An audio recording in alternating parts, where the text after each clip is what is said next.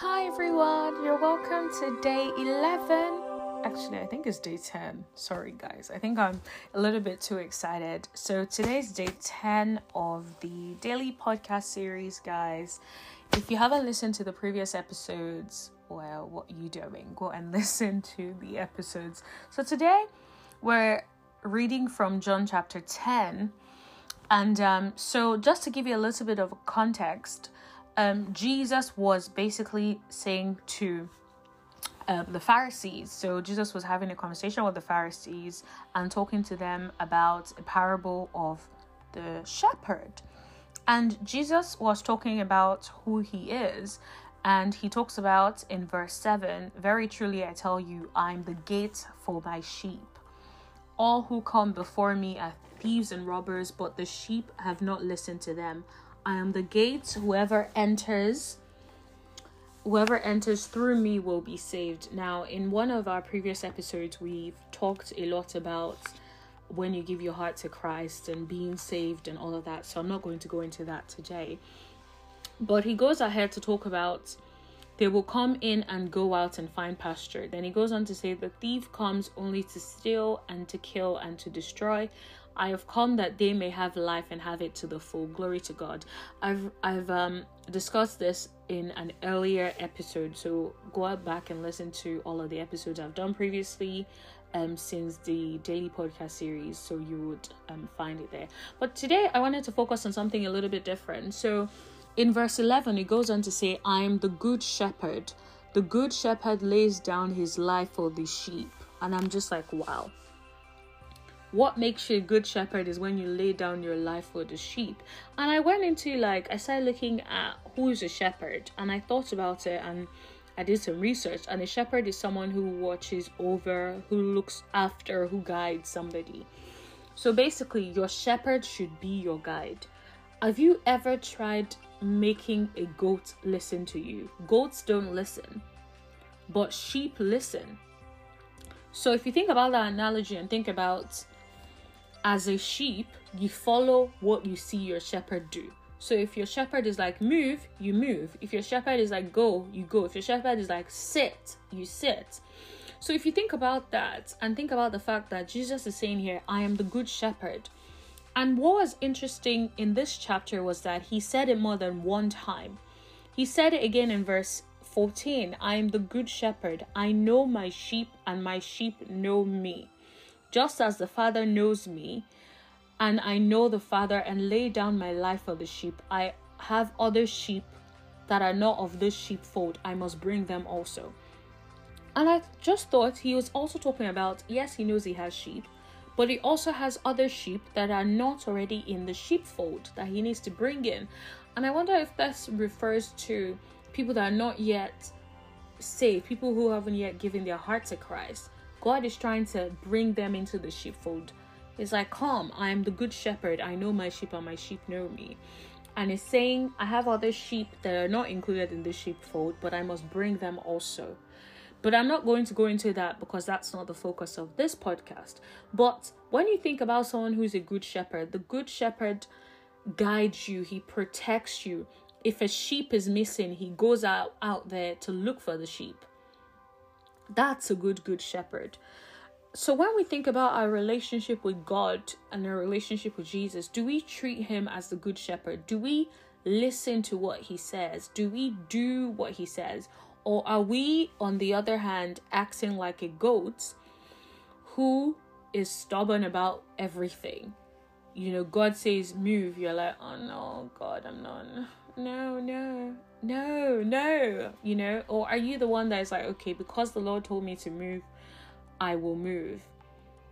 And for me, it's I feel like the the the mantra and the the theme of this podcast today is submission in the sense that like how submitted are you to God? How submitted are you to the Holy Spirit? How submitted are you to what God wants you to do?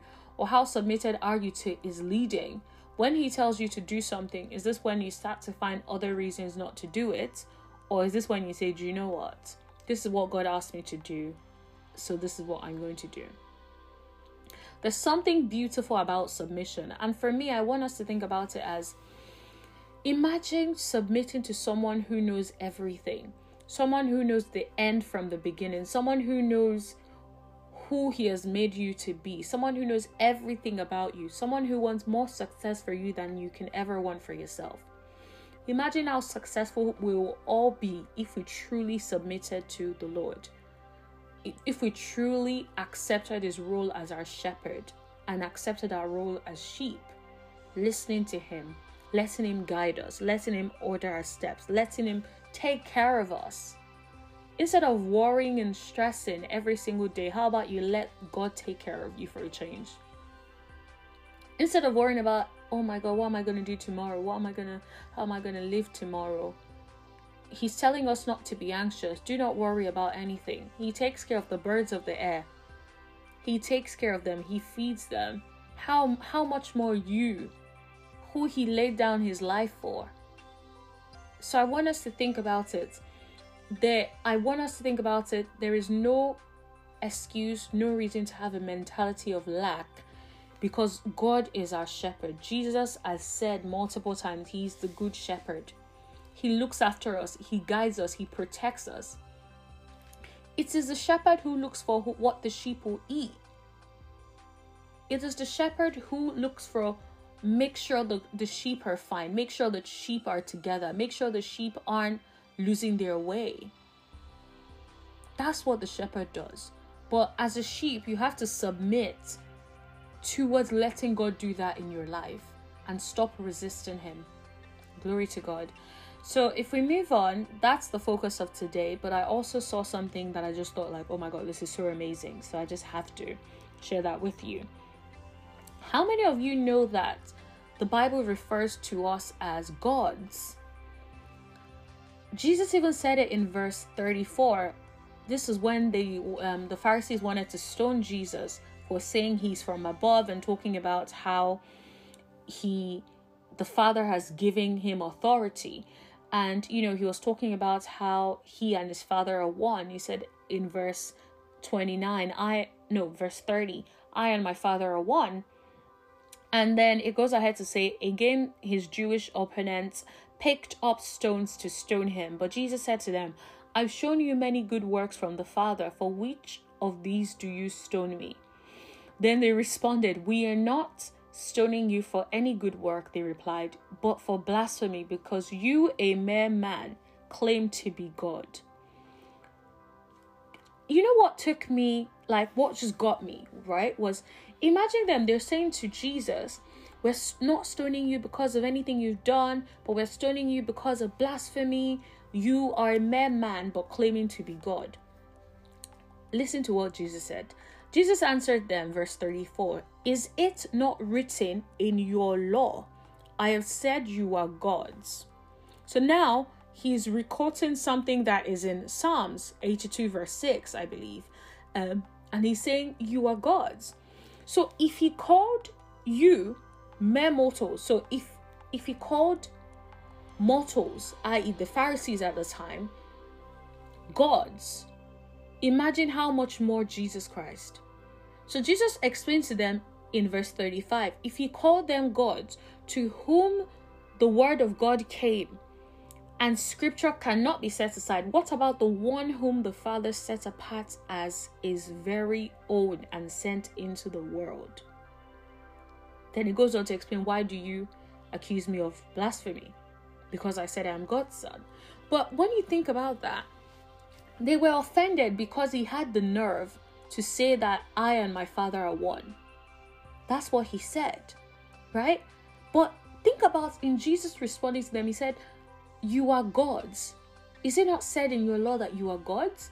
So if you think about it, you as an individual, if you believe in God, you are a God. That's who you are. That's what the word says. Mere mortals who believe, who the word of God came to and believed God, are gods for me, I'm just like every time I hear that scripture, read that scripture, I'm just mind blown. And I'm just, yeah, I'm just so mind blown that imagine. I feel like I'm going to go into details about this on a different day, but it's just so beautiful to know who you are in Christ. God does not see you beggarly. He does not see you as just mere mortals in quotes. He doesn't see you at that. He sees you as a God. He sees you as his child. Imagine if those Pharisees understood what is said in Psalms you are gods and you are children of the Most High. Imagine they grasp that concept. So I want you to listen to it today. God does not want you to be beggarly. God does not want you to be, oh my God, who am I? Who am I? You are a God and you're a child of the Most High. I think that's where I'm going to leave it today because I can tell I'm getting hamped up and I'm getting really hyped up, right? Um, and today's focus was not so much about the you are God's part, but if you guys want to listen to a podcast where I tell you guys about how you're God's and how why is that important? What does that matter? Let me know. Send me a DM or a voice message on Anchor or send me a DM on Instagram at Christian Therapy and I would make that episode specifically and specially for you. God bless you for listening. Thank you so much. Have a good day. Thank you. Bye.